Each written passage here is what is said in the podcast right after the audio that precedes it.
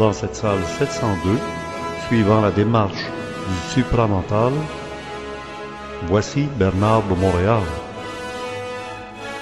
Suite aux conférences sur les maîtres du monde, voici Shambhala et Agartha, lieu mythique sacré d'Orient, endroit caché à l'intérieur de la terre, où trône le maître du monde, depuis la nuit des temps, bien avant l'histoire connue de l'humanité, et soigneusement conservé dans la tradition orientale.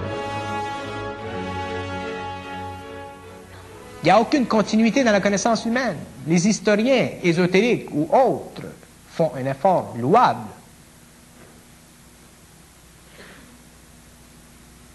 Quels sont les êtres qui peuvent regarder l'Atlantide et suivre l'évolution de l'Atlantide et dire c'est comme ça que ça s'est passé, c'est comme ça que ça s'est passé à telle date.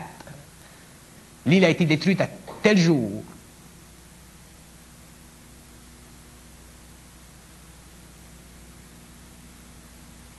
Ces connaissances sont tellement profondes dans l'homme que l'homme est presque obligé de les garder pour lui-même et d'en donner un petit peu à la population.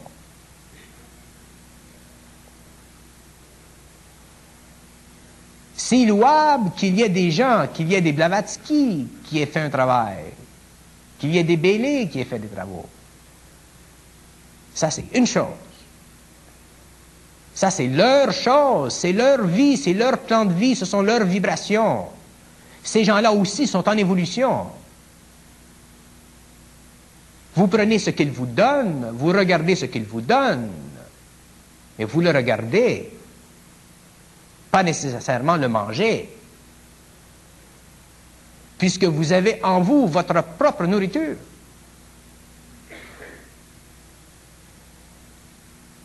L'homme ne peut plus se permettre d'être influencé, à quelque niveau que ce soit. Là, je vous dis ça, on est en 1980.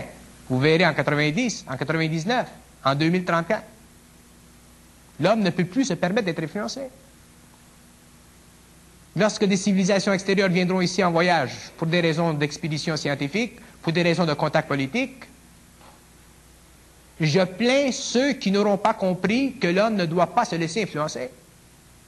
Parce que l'homme s'apercevra à ce moment-là que ces gens ont des pouvoirs naturels qui dépassent votre imagination. Des pouvoirs qui appartenaient dans le passé à ces maîtres du monde ou à ces initiés, mais avec lesquels la conscience moderne n'a aucun contact.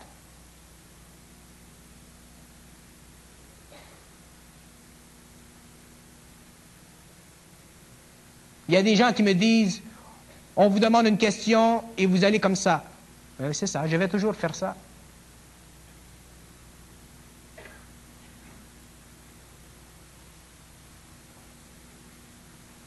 Le but de ce que je fais n'est pas dans le but de faire quelque chose. Regardez la circularité de la réponse.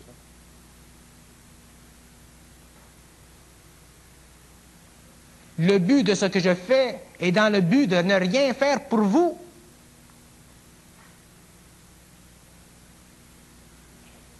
Excepté vous faire sentir par vibration ce que moi je vis par contact. De sorte que vous puissiez éventuellement, par vibration, sentir, savoir la même chose en passant par des épreuves parallèles. S'il le faut.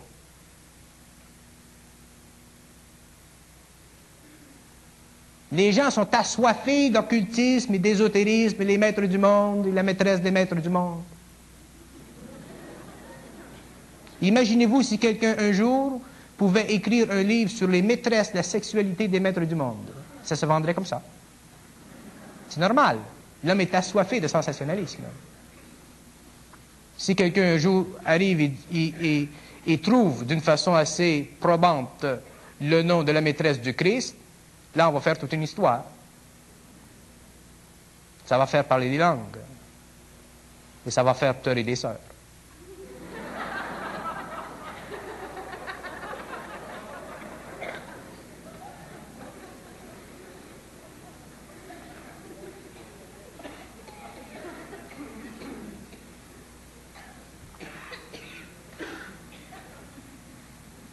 Je laisse. Je m'en allais dans la chambre à coucher. Demander si les maîtres du monde ont conservé sur la planète euh, les maîtres de l'initiation, des lieux appelés Agartha ou Shambhala, des lieux qui ne sont pas à la portée des yeux de tout le monde et des lieux qui ne sont pas non plus à la portée des moyens de transport des êtres humains. Il y a des sas, il y a des couloirs, il y a des portes. Agartha et Shambhala, on en entend parler dans l'ésotérisme. Ça fait partie des, euh, feuilletons. Alors, il y a l'Agartha et il y a Shambhala. Ce sont, ce sont des centres d'intelligence. Ce sont des sociétés occultes. Je déteste le terme occulte. Ce sont des sociétés qui évoluent sur un autre plan. Et ces sociétés-là sont très actives. Et ces sociétés-là sont reliées en différents endroits de la planète par ce que les gens appellent des corridors. Ce ne sont pas des corridors physiques, ce sont des corridors éthériques. Il peut y avoir une porte d'entrée quelque part, mais les corridors eux-mêmes sont éthériques, ils sont dans une autre dimension. Et les gens voyagent dans cette dimension. Alors, quelqu'un qui est au Tibet peut aller en Amérique du Sud en passant par ce corridor-là.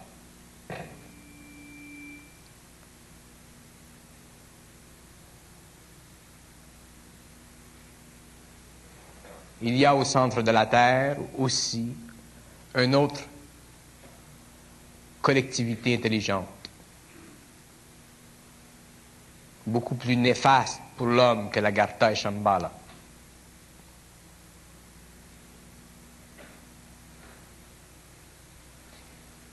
Quand on parle de l'Agartha et de Shambhala ou qu'on parle de ces sociétés intelligentes, des gens s'imaginent que les êtres qui vivent dans ces lieux sont des êtres qui s'occupent de l'évolution de l'homme.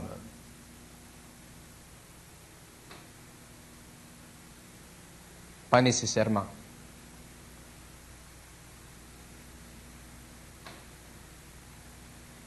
Et ce, n'est pas d'eux que vous le saurez.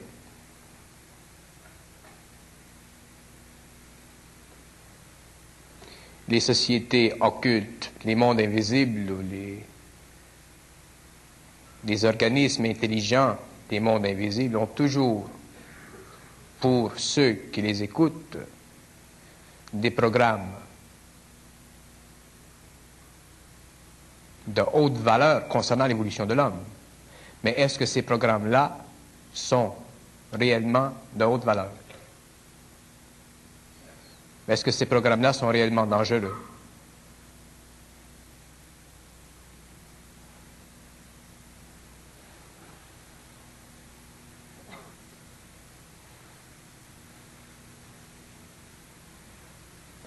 L'homme a vécu pendant des siècles une période qu'un écrivain européen a bien intitulée l'involution. Il y a eu de bonnes choses, il y a eu de mauvaises choses. Durant l'évolution, il y aura de bonnes choses et de mauvaises choses. Il y a toujours deux courants. Mais là où se rencontrent ces deux orientations, c'est là que l'homme doit faire un choix, pas un choix psychologique. Il doit faire un choix dans ce sens qu'il doit lui-même savoir où il va. S'il ne sait pas où il va, il sera apporté, emporté par les événements.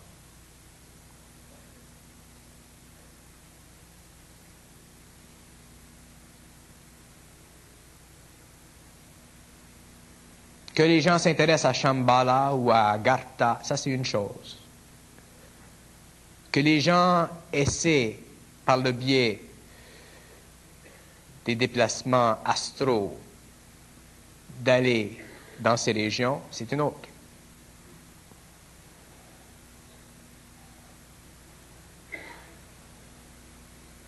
Ce sont des mondes qui peuvent facilement créer à ce voyageur des illusions puissantes. Je vous ai déjà dit, si jamais Lucifer vient chez vous l'après-midi, il sonne à la porte, il ne va pas se présenter comme Lucifer. Il va dire, je suis Michel Archange. Il va même vous apporter une rose. Mais ça, ça va être une erreur psychologique de sa part. C'est un lys qu'il devrait apporter.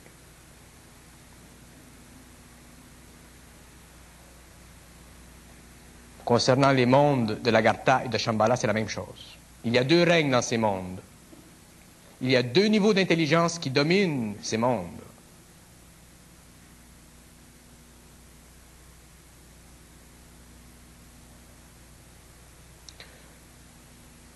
L'homme n'a pas besoin de créer autour de lui un cercle de feu permanent pour représenter ce qui en lui est la conscience totale.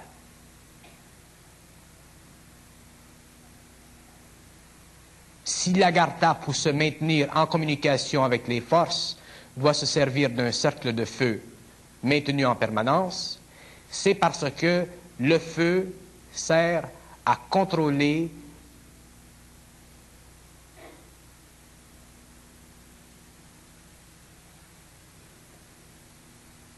les intelligences avec lesquelles ils ont un rapport.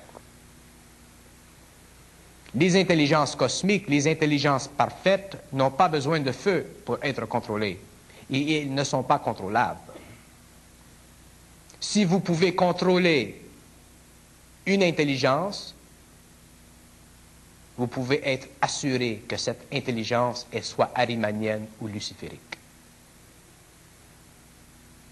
Les intelligences qui sont dans les, plans de perfection, dans les plans de lumière, ne se font pas contrôler. Je défie qui que ce soit à quelque niveau d'évolution occulte, ésotérique qu'il soit, de me prouver le contraire.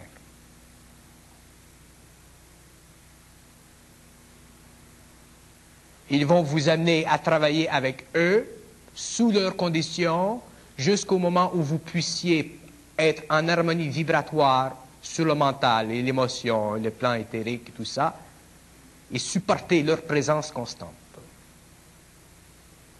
Mais si jamais ces êtres, ces intelligences vous donnent le pouvoir, ce ne sera jamais pour les yeux du public. Si vous contrôlez les forces, ces forces ne sont pas d'un haut niveau d'évolution. Elles peuvent vous servir du moment que vous savez avec qui vous traitez. Je n'ai pas d'objection à ce que des gens travaillent par la volonté et les mécanismes occultes à se servir des forces élémentales. Mais je vous assure que si ces gens n'ont pas la force interne suffisamment grande, éventuellement ces forces les réduiront à l'insanité ou au suicide.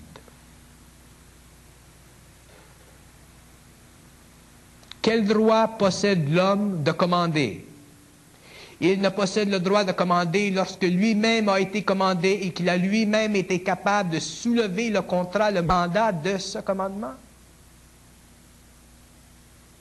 On ne fait pas de contrat avec Dieu.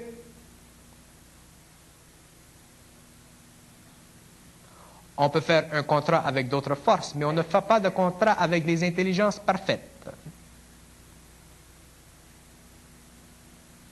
Ceux qui ne comprennent pas ça verront par leur expérience qu'il y a une raison derrière ce que je dis.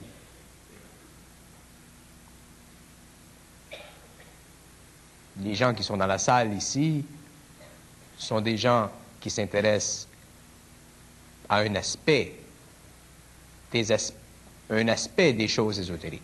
Mais il y a des gens dans le monde qui pratiquent réellement avec très grande volonté et grande assiduité des méthodes pour communiquer, travailler, s'instruire, recevoir d'intelligence dont ils ne connaissent même pas l'origine.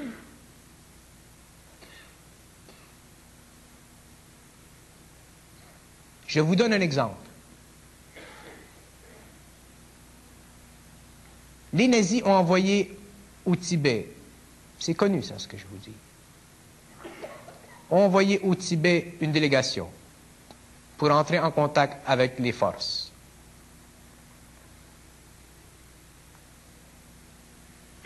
de l'Agartha. Hitler était censé gagner la guerre.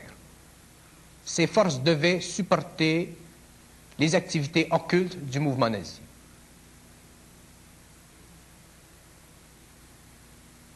Hitler a perdu la guerre.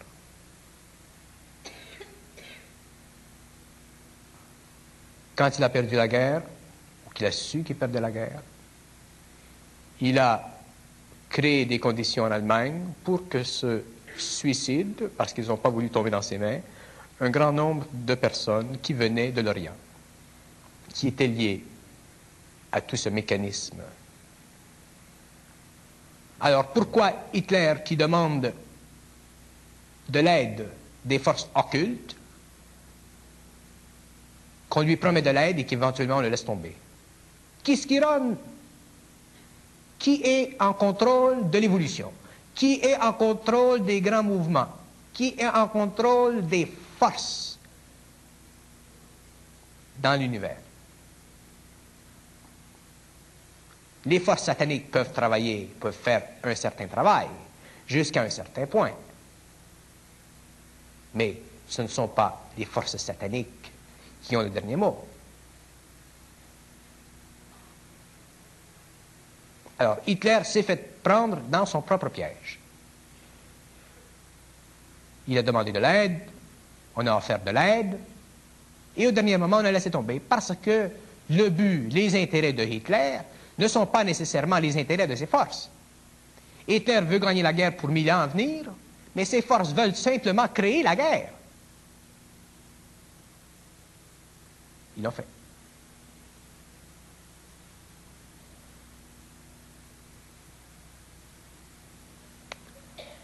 Alors, que vous me parlez de Shambhala ou de la Gartha ou de tous ces tatas, je m'en fous.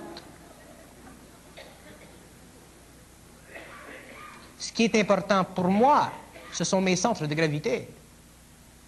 Que je ne sois pas influençable. S'il y a une rose ou un lys là-bas, dans quelque, quelque part dans ces milieux, je saurais y aller, sans crainte.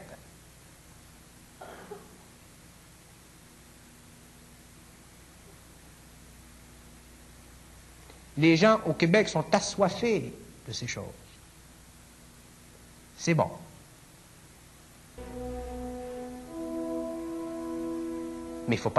Avec ces propos, nous sommes portés à se demander si Bernard de Montréal connaîtrait les desseins du Maître du monde et les événements à venir. sachant qu'avant la Deuxième Guerre mondiale il y eut les Jeux olympiques en Allemagne et que bientôt ces mêmes Jeux olympiques auront lieu en Chine. Est-ce le présage d'une Troisième Guerre mondiale?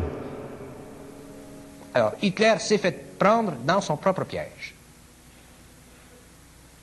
Il a demandé de l'aide, on a offert de l'aide, et au dernier moment, on a laissé tomber parce que le but, les intérêts de Hitler ne sont pas nécessairement les intérêts de ses forces.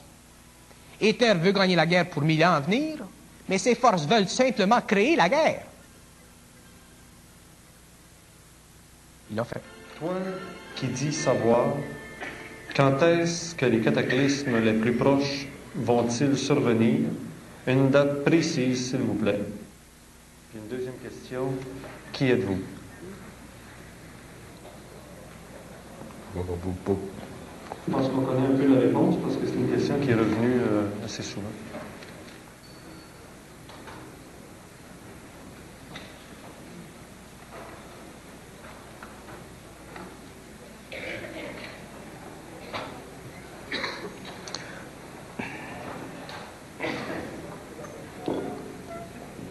D'abord, je n'ai jamais dit que je sais, j'ai dit il faut savoir.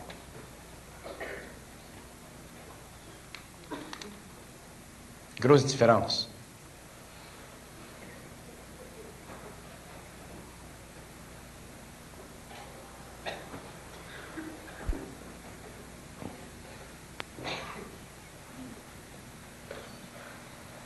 De dire qu'on sait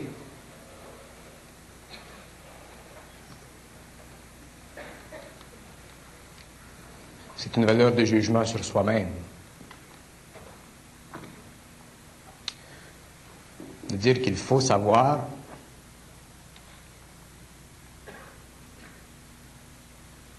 c'est une condition d'existence mentale pour parvenir à la recherche de la réalité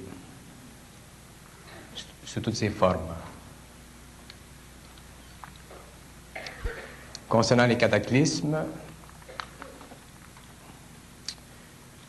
J'ai aussi mentionné que je ne fais pas de prophétie. Le seul moment où je fais de la prophétie, c'est de personne à personne, mais jamais en public.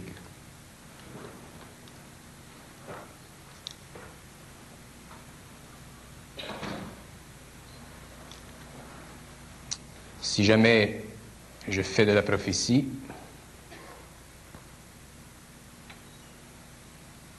Ce sera assez assommant.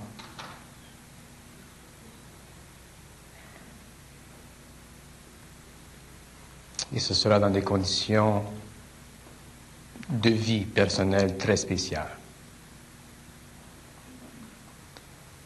Et je n'entrevois pas ça avant un certain nombre d'années.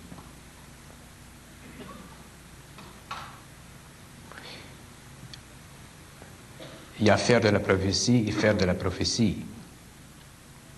Être clairvoyant ou être voyant, c'est une chose. Faire de la prophétie, c'est une autre chose. Et se donner comme tâche de dire publiquement ce qui doit arriver avec certitude et précision, c'est une autre chose.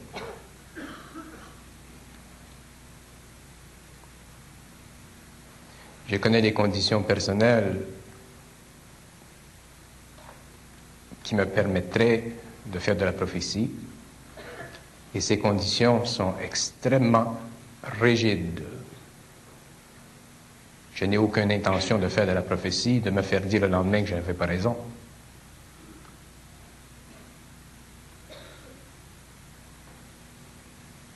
Je n'ai aucune intention d'être une marionnette.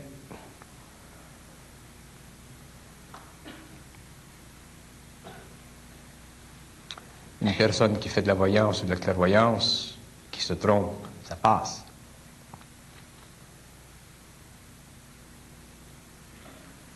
Une personne qui le fait en public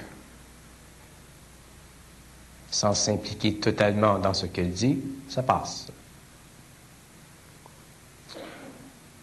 Mais une personne qui le fait comme je le ferai, c'est extrêmement sérieux, c'est très dangereux, parce que la prophétie supramentale, ce n'est pas de la voyance. Ce n'est pas de la clairvoyance. C'est précis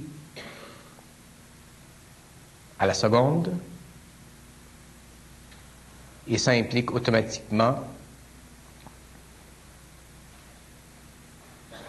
un mouvement vibratoire dans la conscience planétaire. Je vous donne un exemple. Ce n'est pas de la prophétie que je fais. Si je dis à un public qu'à telle date, tel endroit, telle heure, il y aura une fissure dans la terre de 50 mètres. Et qu'elle se produit, on va dire, ah, ben, il était chanceux, ça marche.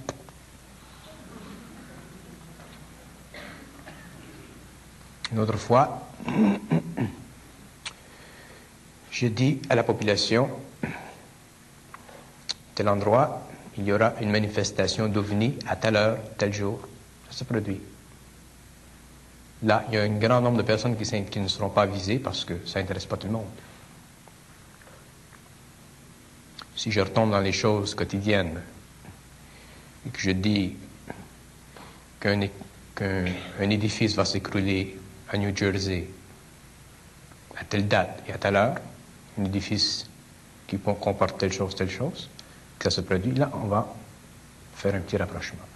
Si je fais ça 50, 100 fois, 200 fois, éventuellement, je vais automatiquement attirer sur moi les regards de la presse, des médias d'information, de tout ce qui touche à l'information.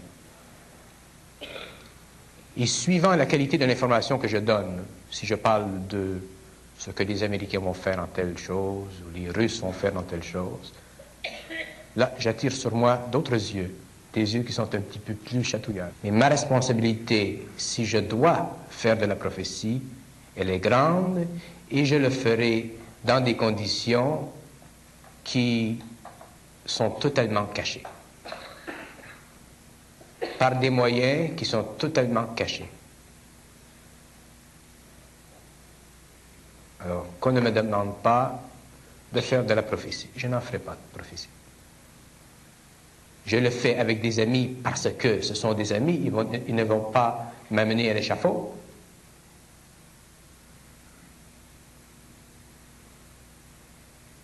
Et c'est beaucoup plus par relaxation que pour intérêt. Lorsque les grands mouvements se feront, les gens seront avisés. Mais me demander de le faire de la prophétie, c'est me demander de faire du théâtre. Il y a des gens qui peuvent faire de la prophétie, qui sont connus comme étant euh, des gens célèbres dans ce domaine-là, qui font du bon travail. Ils ont les vibrations pour ça, ils ont la personnalité pour ça.